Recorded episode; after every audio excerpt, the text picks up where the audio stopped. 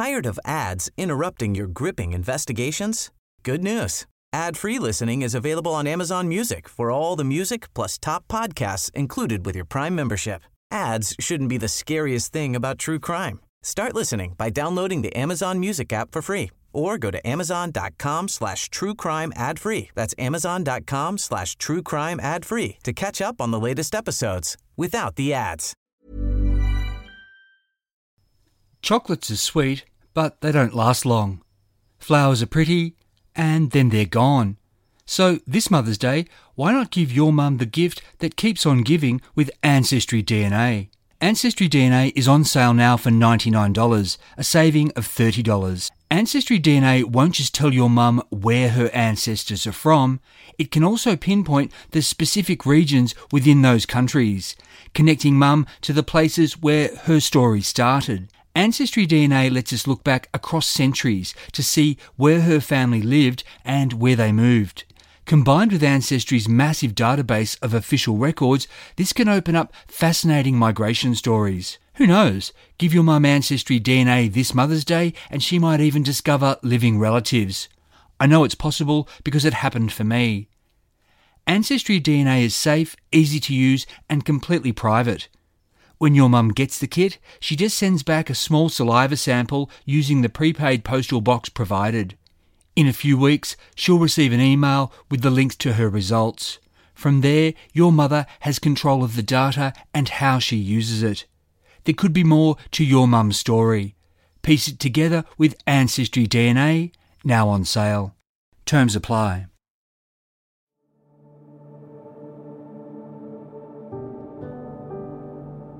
It's the early morning of the 23rd of March 1902 in Sydney, Palm Sunday. After a fine night, a clear day is dawning. The weather might be shaping up to be good, but in the past couple of years, Sydney has really been through the ringer. The city's had to deal with sending more and more men off to the increasingly futile Boer War. It suffered an outbreak of bubonic plague that's exposed shameful living conditions for many citizens, and it's endured the ongoing effects of a harsh drought that's made Federation rather bittersweet. Now, the plague has returned, with authorities belatedly trying to exterminate swarms of rats that seem to infest every nook and cranny. If Sydney's had any example of triumph over adversity these past few months, it's been the mighty Ben Hur, which has just finished its fifth week at Her Majesty's Theatre. Many said it couldn't be staged because it was too big and or too blasphemous but they were proved wrong on opening night.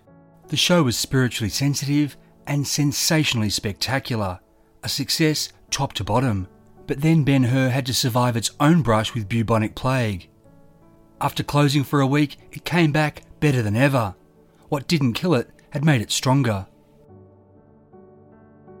27 year old Sydney sider Bella Pye might share that sentiment. She's been through the wars, and she's nothing if not a battler. Bella's just taken a job as a servant at Gaffney's Bakery on Market Street in the shadow of Her Majesty's Theatre. Her life wasn't really meant to be like this. Back in April 1897, this Harris Park lass married James Pye. Nicknamed Baron, he was a well known footballer and cyclist from a respected Parramatta family. Bella and Baron had a son just six months after their wedding, suggesting theirs was a marriage of necessity. A few months into 1898, Baron had a bad fall from his bike, and soon after that, he was stricken with consumption. Baron died in August 1898. As a young widow with a baby son, Bella might have expected to be taken in by the Pye family. Perhaps she was at first, but then they were dealing with a succession of tragedies. James's younger brother, who was also a popular young Parramatta football player, died suddenly in 1899, leaving his own young widow with a child. The Pye family matriarch then died in 1901 at just 56.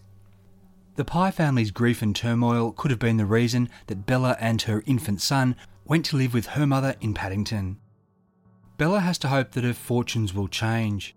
To this end, she's recently got a copy of her dead husband's grandfather's will, thinking there might be some provision in it for her son now that Mrs. Pye is also deceased. Any inheritance might even fulfill the promise that Bella keeps on her person in the form of a golden horseshoe brooch inscribed with the words, Good luck. But Bella Pye's luck hasn't changed yet. Around the time Ben Hur closed due to plague, Bella took this job as a servant at Gaffney's bakery. Her role involved sleeping over some nights in a little room upstairs at the rear of the building. Now, in her quarters, at quarter past six this Sunday morning, Palm Sunday, the 23rd of March, Bella Pye is woken up by her boss's daughter. Bella has to get up, get dressed, and get out, because Her Majesty's Theatre is on fire. I'm Michael Adams, and this is the third and final part of the Forgotten Australia episode The Plague Returns. At 11 o'clock the previous night, Ben Hur's chorus waved their palms on the slopes of Mount Olivet and sang the anthem Jesus of Nazareth. The curtain came down and the audience roared. An hour later, the cast and crew had gone home. The horses and the real camel had been taken away to their stables for the weekend. In the early hours of Palm Sunday, the cleaners got to work inside Her Majesty's Theatre with measures they'd been using to prevent the recurrence of bubonic plague.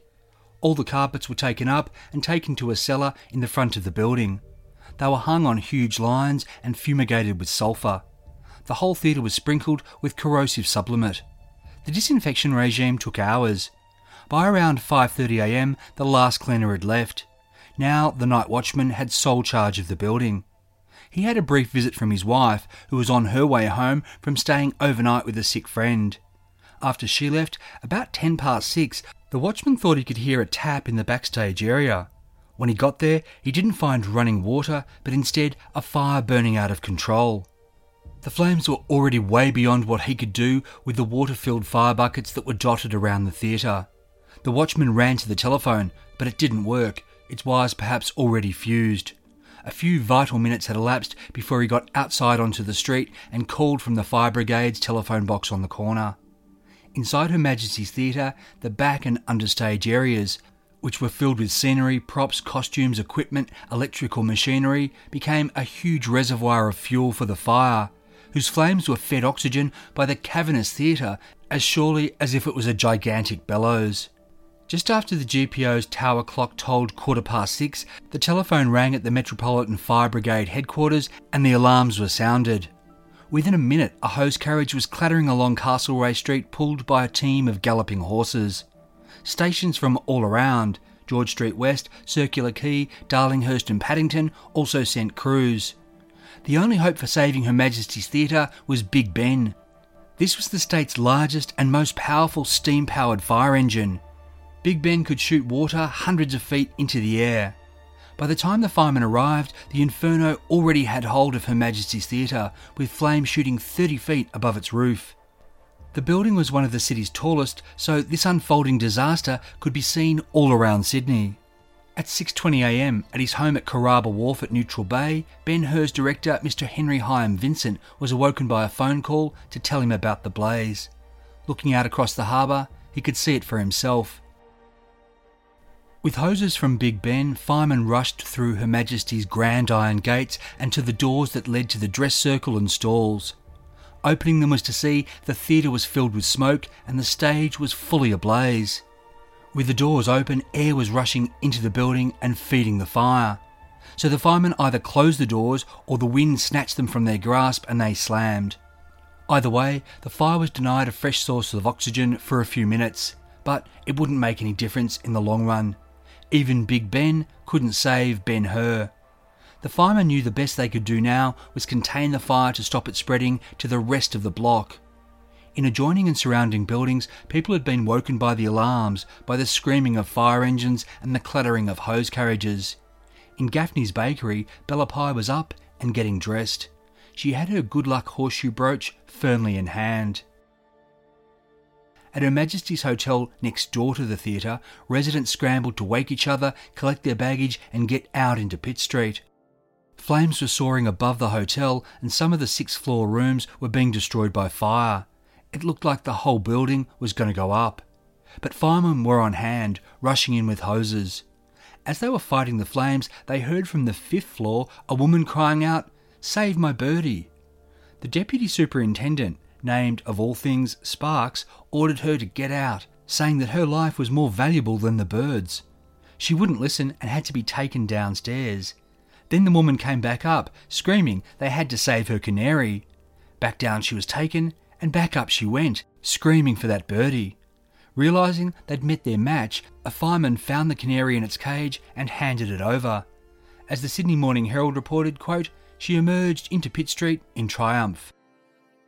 Because the fire at Her Majesty's had happened so early and so suddenly, the crowd on hand for this theatre's final act numbered just a few hundred sleepy and half dressed souls. While productions had been scored by orchestras and operatic choruses, the soundtrack was now the shouted orders of firemen, the puffing and snorting of steam engines at full pressure, the smashing of glass, and the crashing of collapsing bricks. But the actual drama of the inferno was playing out away from human eyes. From the street, all you could see was thick smoke and the occasional flare of flame above the roof. It was quite eerie that Her Majesty's Theatre facade looked just as it had done these past weeks. The graceful ferns stood untroubled in the entrance, and the colourful billboard posters still heralded the glory of Ben Hur. But inside, everything was on fire and in collapse. There was a roar as the roof of Her Majesty's Theatre caved in. This smothered much of the fire, which had already consumed most of what was flammable. Then there was another ear shattering crash, heard as far away as Paddington, when the eastern wall of the theatre collapsed onto smaller businesses along Market Street. Next to go was the northern wall. Fire Department Superintendent Webb and some firemen and constables just getting clear of an alley before tons of rubble cascaded down. Three other firemen were lucky to escape with minor injuries when the roof they were working on collapsed beneath them.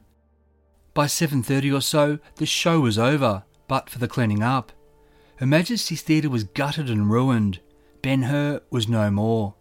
A few other buildings had been badly damaged by falling walls and tons of water, but it could have been so much worse.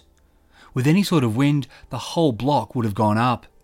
Receiving the terrible news via telegram in Melbourne, J.C. Williamson reportedly said, quote, Thank God it did not occur during a performance. He might have been thinking of the Theatre Royal fire in Devon, England in 1887, where 186 people had been killed in the flames and the panicking stampede. At least, no lives had been lost this Palm Sunday morning. But around 11 o'clock, it was noted that Bella Pye wasn't among those who'd gotten out of Gaffney's bakery. Her friends and colleagues contacted her mother in Paddington, hoping she'd simply made her way home. But Bella wasn't there. Firemen now frantically began shifting the tons of rubble from where Her Majesty's eastern wall had come down on Gaffney's rear buildings. They found Bella Pye crushed to death in the kitchen. In her right hand, she still held that golden horseshoe brooch. Much would be made of this detail beyond the awful irony of her terribly bad luck. One report said Bella had been out on the street safe and sound, but with no way to know that the wall was going to collapse, for it was obscured by smoke, she'd foolishly rushed back inside to retrieve this trinket. Yet Miss Gaffney, who'd woken Bella, said she believed Bella had not made it outside. She believed she'd gone downstairs to the kitchen either to retrieve that will or to wake up men she didn't realise had already escaped. Either way, that was where Bella had died. In this version, which seemed more credible, Bella had been acting to secure her son's future or to try to ensure that other workers survived. The destruction of Her Majesty's Theatre was a huge story. The Evening News describing it as, quote, one of the most sensational fires in the history of Sydney's greatest conflagrations. As with the bubonic plague, the city's highest profile visitor was once again the most prominent victim, the Sydney Morning Herald saying, Ben Hur, which began with a blaze of success, ended with a blaze of disaster. J.C. Williamson was again the personification of this tragedy. To his credit, he immediately said the most devastating aspect of the disaster was Bella Pye's death, but the newspaper focus soon turned to his financial losses. J.C. Williamson had only been insured for about £2,200, so the direct hit he took just in terms of property was at least £6,000. But that didn't include lost ticket revenue for Ben Hur, or, as the sole lessee of the theatre, all the revenue he'd miss out on for the next 12 months of his disturbed theatrical program. Adding those in, the loss was said to climb to the vicinity of £15,000. Adjusted for inflation, that's 2.2 million but by using the price of bread then versus now, it was about twice that. J.C. Williamson was a rich man and he'd bounce back, but things would be far tougher for the 500 people who'd been employed by Ben Hur. Many artists and musicians suffered the most. They'd lost more than their jobs. Their plans, designs, equipment, instruments, they'd all been in the building and were now ashes. When J.C. Williamson reached Sydney two days later, he followed what was called the New York practice of talking to all reporters at the same time, what we now call a press conference. He said that Ben Hur was meant to have run until the 20th of April. Restaging it any time soon was simply out of the question. J.C. Williamson said he was contemplating moving the English actors into the Theatre Royal and putting on a show to keep as many people employed as possible. The problem was they had nothing prepared, and nor were scenery or costumes available. An inquest into Bella Pye's death was held that week. It was unable to pinpoint the cause of the blaze. The management, the cleaners, and the night watchman all denied, respectively, that there'd been any electrical faults, that the fumigation chemicals could have started the fire, or that anyone had been smoking on the premises in the hours before the blaze. In the wake of the fire, there were more general questions about preventing such disasters in the future. One newspaper letter writer wanted to know whether chemical compounds had been found that were better than water for extinguishing fires. Another one suggested that some sort of overhead sprinkler system might help check blazes before they got out of control. There was a lot of hand wringing too about what would have happened if the theatre had been full. In typical fashion, Sydney's mayor said the city council would be protesting to the state government that they presently had no legal way to ensure theatres had sufficient exits in case of a fire. In these days of bubonic plague blame gaming, that kind of reaction seemed par for the course. But what was beyond the pale was a remarkably callous column from a writer calling himself Saladin in the leader newspaper out at Orange. His piece was called The Roasting of Hur. For the record, her was spelt H U R, not that it made too much difference because Saladin had two targets Ben Hur and Bella Pye. He said a friend of his thought God had first sent the plague to smite the show for its blasphemy, and when people didn't take the hint, God had then burned the theatre down. Now, Saladin said he didn't necessarily agree with that, except that, well, clearly he did. He thought the play's hint of the Saviour and depiction of lepers had been objectionable, blasphemous, and, quote, if this terrible fire is to be attributed to the intervention of any supernatural agency, it may be regarded as a distinct blessing and benefit to the city of Sydney.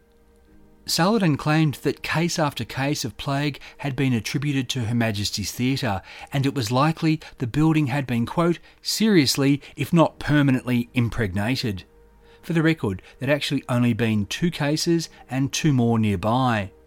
But not letting the facts stand in his way, Saladin said Her Majesty's theatre destruction had been, quote, the singularly opportune and most fortunate cremation of this charnel house and central breeding ground of the bubonic plague. He said he wasn't sad that Ben Hur couldn't be staged again for at least two years. He only wished the embargo could be 20 years. He said the one regrettable incident was the death of the woman. But this ever sympathetic fellow said it was her own fault for running back into the bakery. Quote, What will not a woman do for appearance? The incident recalls the case of Lot's wife.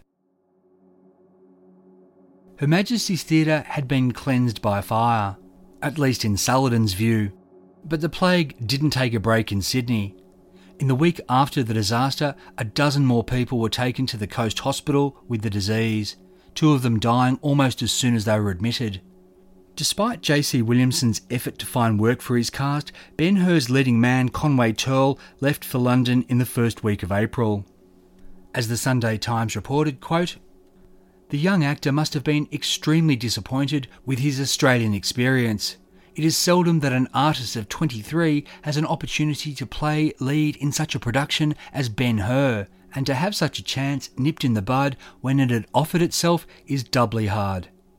There was little doubt about that, but Conway Tearle did have a big future ahead of him in the fledgling medium that was then but a flicker in novelty Nickelodeons around the world. Of course, the destruction of Ben Hur threw another celebrated cast member out of work. This was the real camel, that obstinate beast who'd occasionally gone her own way on stage but nevertheless endeared herself to audiences. J.C. Williamson needed to recoup costs, so he sold the real camel for £50 to the Sydney Zoological Gardens, which had been opened on fairly dodgy ground at Moore Park in 1884. The camel, which was very tame, was predicted to be a crowd pleaser. But this poor dromedary was going from one bubonic drama to another. Soon after she arrived, zoo animals were reported to be dying of the plague. Kangaroos, wallabies, wallaroos, birds, a deer, a possum, and even a polar bear had perished. All up, some 21 creatures in April and counting. Though it would turn out that the polar bear had died of other causes, the City Council's Health Committee was asked by an alderman whether it was just a coincidence that the Ben Hur camel had come from the Plague Theatre to the zoo just before the zoo suffered its outbreak. Was the real camel the cause? Dr. Armstrong, the city's medical officer, said he didn't know, but he would investigate.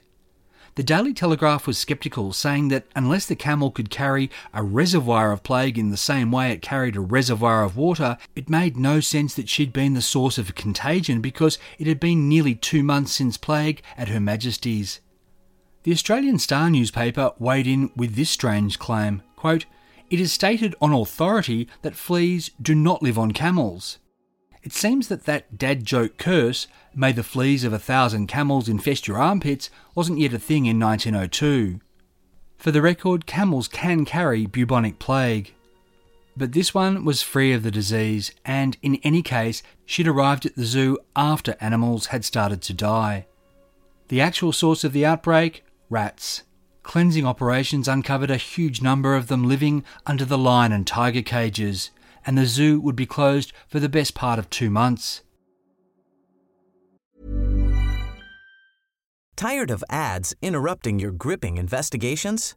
Good news. Ad-free listening is available on Amazon Music for all the music plus top podcasts included with your Prime membership. Ads shouldn't be the scariest thing about true crime. Start listening by downloading the Amazon Music app for free or go to amazon.com slash true crime ad free. That's amazon.com slash true crime ad free to catch up on the latest episodes without the ads. In Sydney's human population, bubonic plague had tapered off in April with 22 cases. Only one of them died that month, but this was four year old Mary Gordon of Chippendale. She was one of six children to get plague in April. Four others made good recoveries but 14 year old Martha James of George Street West would hover between life and death. The zoo outbreak was blamed for a new human outbreak at Waterloo in May. That month saw another 20 cases across Sydney, six that would end fatally. During May, patients died and patients got better. In the middle of the month, young Martha James's condition was reported to be improving, but by the end of May, she was back in danger again. As June got underway, the plague was finally in retreat in Sydney, but not before it got a zoo worker named Joseph Benson. He was an attendant to the lions and tigers. Joseph, who was his mother's sole support, had weathered the worst of the plague at the zoo. He was there until Thursday, the 5th of June. On Friday, he was sick.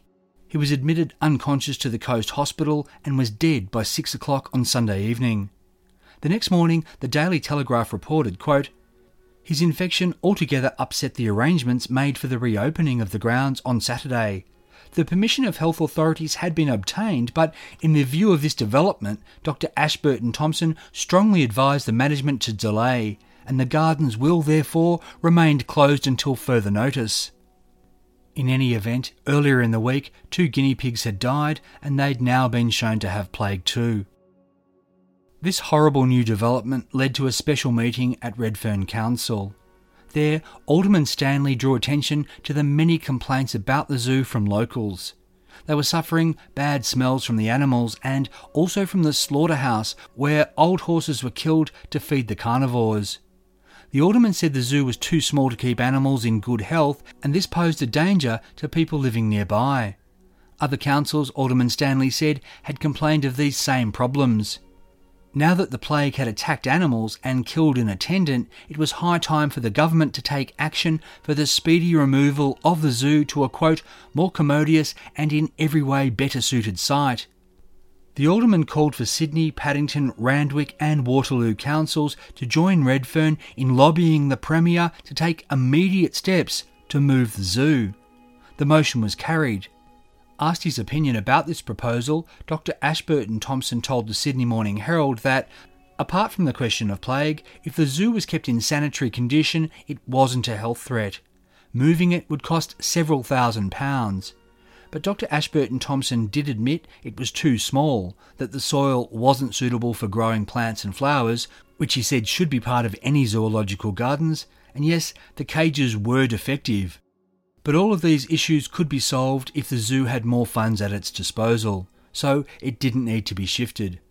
As for the plague question, he did believe infected rats had made their way into the local human population and had spread the plague. So the zoo had to be made rat proof, which could be done by sinking a fence to a depth of two feet all around the gardens. Once that was done, plague should no longer be a problem. By the time Dr. Ashburton Thompson was giving this interview, the 9th of June, there had been 136 cases and 37 deaths. A Waterloo housewife was diagnosed and died in the middle of that week. By the 16th of June, though, Sydney had gone three successive days without a new case. On the 24th of June, there'd still been no further cases. All patients who were at the Coast Hospital were progressing favourably.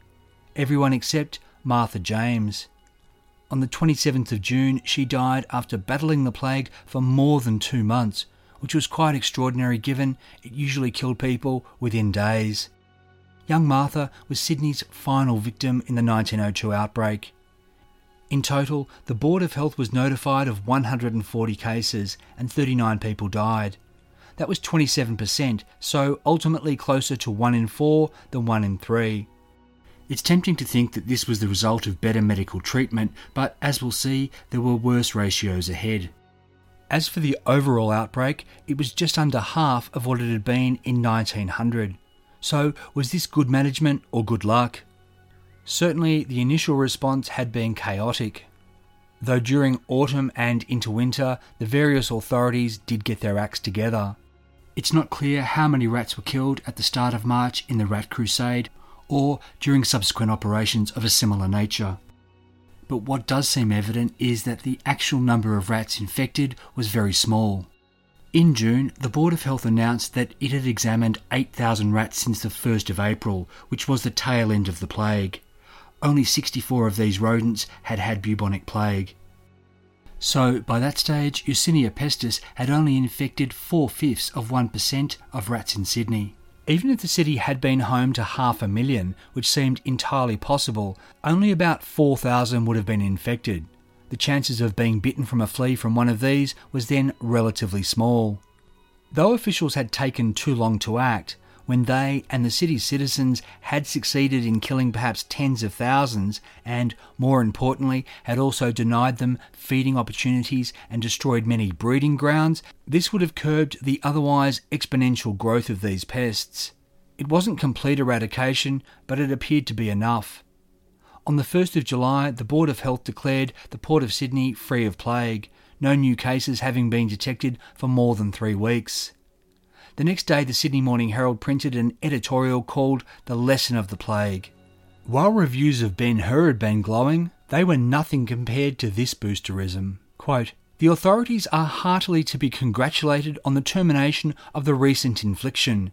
They have taken strong measures to meet what may be called accidents of the plague. When it broke out, they were instant with excellent means for confining its ravages and for clearing parts of the city in which it appeared. There was no question of care or money here. Wherever the plague made its dreaded appearance, men worked under the guidance of experts to expel the cause and to disinfect and generally cleanse the quarters concerned. Sydney owes a debt of gratitude to the City Council and to all the agencies employed by it, directly or indirectly, for the zeal and energy with which this terrible enemy of the human race was met. Under capable direction, infected areas were purified, a valuable crusade was made against the rats, the bearers of infection, and a wholesome fear of dirt and neglect was implanted in the hearts of the citizens. Not a word then about the authorities who'd allowed bubonic conditions in the first place and who'd then taken such an initially scattershot approach to stopping the epidemic. The Sydney Morning Herald, though, did ask how many more times the city would be visited by plague. It predicted, quote, there is more than a chance that these attempts will be seriously lessened in extent and value once it is announced that the plague is at an end. Thereby, much harm will possibly be done.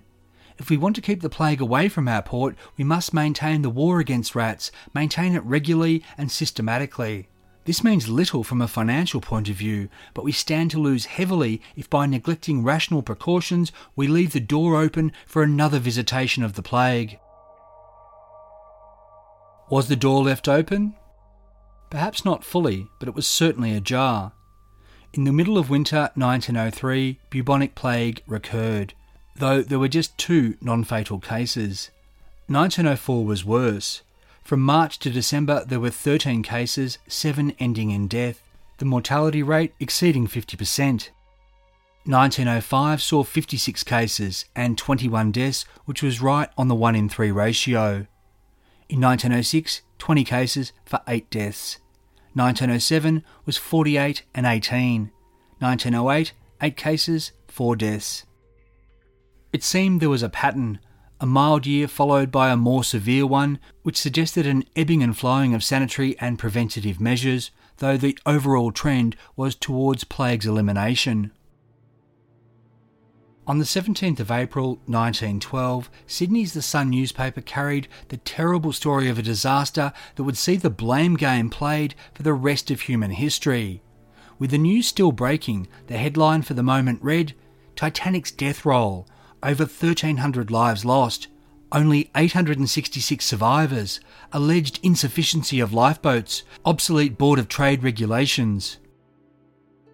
But in this sad and shocking issue of The Sun, there was cheering news for Sydney-siders who remembered Ben Hur. The headline A Great Stage Spectacle Ben Hur now in rehearsal.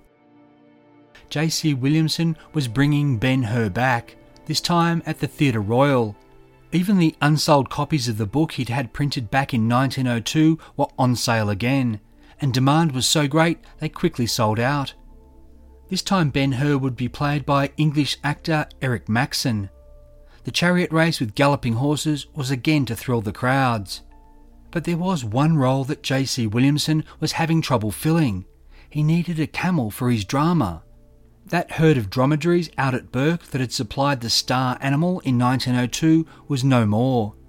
As the referee newspaper reported on the 24th of April 1912, Wires have been sent to Adelaide and Broken Hill in the hope of securing one.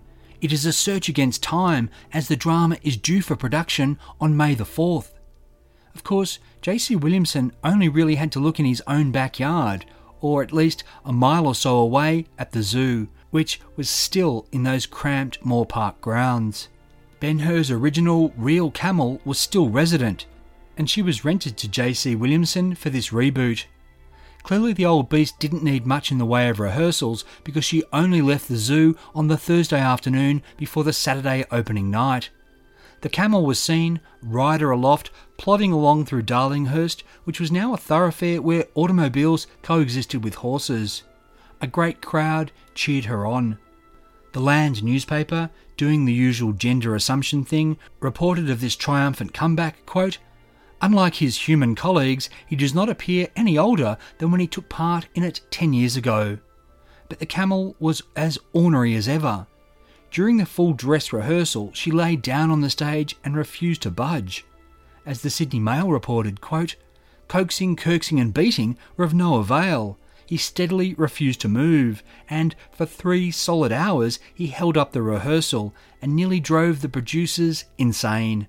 At last, evidently satisfied that he had established his importance sufficiently in the eyes of all concerned, he condescended to allow the rehearsal to proceed. Ben Hur opened as scheduled. The show was a splendid success and it was untroubled by fleas and flames. But the camel ran her own show. one night after conveying an actress to the stage and kneeling down, she wouldn't move, so the actors had to jump over her as they entered and exited stage. Ben Hur had a colossal run right through until early December. Then the real camel went back to the zoo. Four years later, in September 1916, she was again in the Sydney streets and in the news sheets. This time, walking to Circular Quay for a boat to take her to her new home at newly opened Taronga Zoo. Soon after that, she was the star of a theatrical day at the zoo that was attended by the Premier, assorted politicians, and well known Sydney actors and producers who celebrated her, though they called her Ben, as a one part player that seemed a little unfair given everything she'd been through. Just as the camel found a new generation of fans in a new venue, so did her old 1902 co star, Conway Tearle. After returning to England for more stage work, he went to America in 1905 and reprised his role as Ben Hur in a 1908 production. By 1914, he was making movies, and by 1916, he was a leading man on his way to, for a time being, Hollywood's highest paid star. Sydney siders who wanted to see him now could see him on the silver screen. Like Conway and the Camel, 1902's other star player, the villain Bacterium Yersinia pestis, kept putting in appearances in Sydney. 100 years ago, at the start of November 1921, plague rats were again found in the city, right where they'd begun their long run, Sussex Street. The day after the race that stops a nation, the Sun's editorial was headlined Citizenship and Plague. It began, quote, had the Sydney citizens put but one tenth the thought and money into fighting the Black Plague, which they put into the Melbourne Cup, Sydney would not have a rat left in her. The Sun said the Board of Health was working tirelessly to keep the city safe, but citizens had betrayed it by allowing rubbish to build up everywhere. The first human case was reported at the end of November. He was a 45 year old storeman who worked at Sussex Street, and he died three days later. Over the next six months, there'd be 34 cases in the city, Redfern, Randwick, Glebe, Paddington, Woolloomooloo, Alexandria, and Surry Hills, and another nine people would die. 39,000 rats would be destroyed during this period. While the Sun no doubt had a point about people creating conditions conducive to rat breeding, authorities also had to share in the blame for not enforcing laws. During this 1921 1922 purge, photos were taken of Camperdown that might have rivaled those taken at the Rocks in 1900. Pictures showed refuse filled yards, filthy laneways, dilapidated housing, and sprawling open rubbish dumps. By the middle of 1923, it had been nearly 12 months since the last infected rat had been found in Sydney. Then, on the 27th of June, Wilfred James Court, a 22 year old clerk who still lived with his parents in Camperdown, started to feel sick. He was seen by a doctor on the 30th of June and died shortly afterwards. Post mortem analysis confirmed he'd perished of bubonic plague rat killing efforts were stepped up, with 500 a week being exterminated and examined in Sydney's inner west. No infected rats were found, and no other cases were reported. The source of Wilfred Court's infection remained unknown, and he would be Australia's last confirmed death from bubonic plague.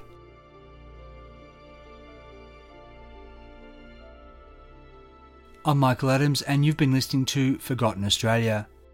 This episode was made with the use of digitised newspapers found at the National Library of Australia's marvellous Trove database, and with reference to the original medical register of Sydney plague cases.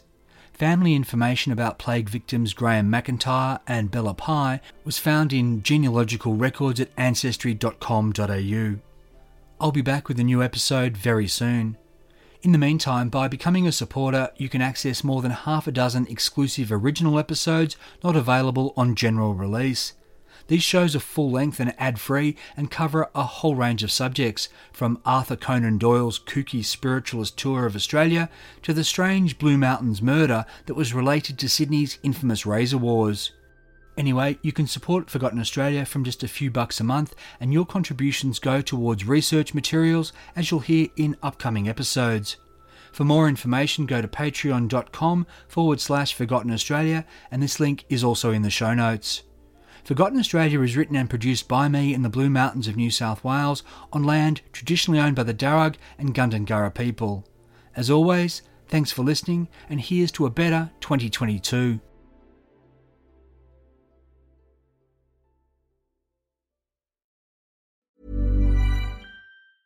Tired of ads interrupting your gripping investigations?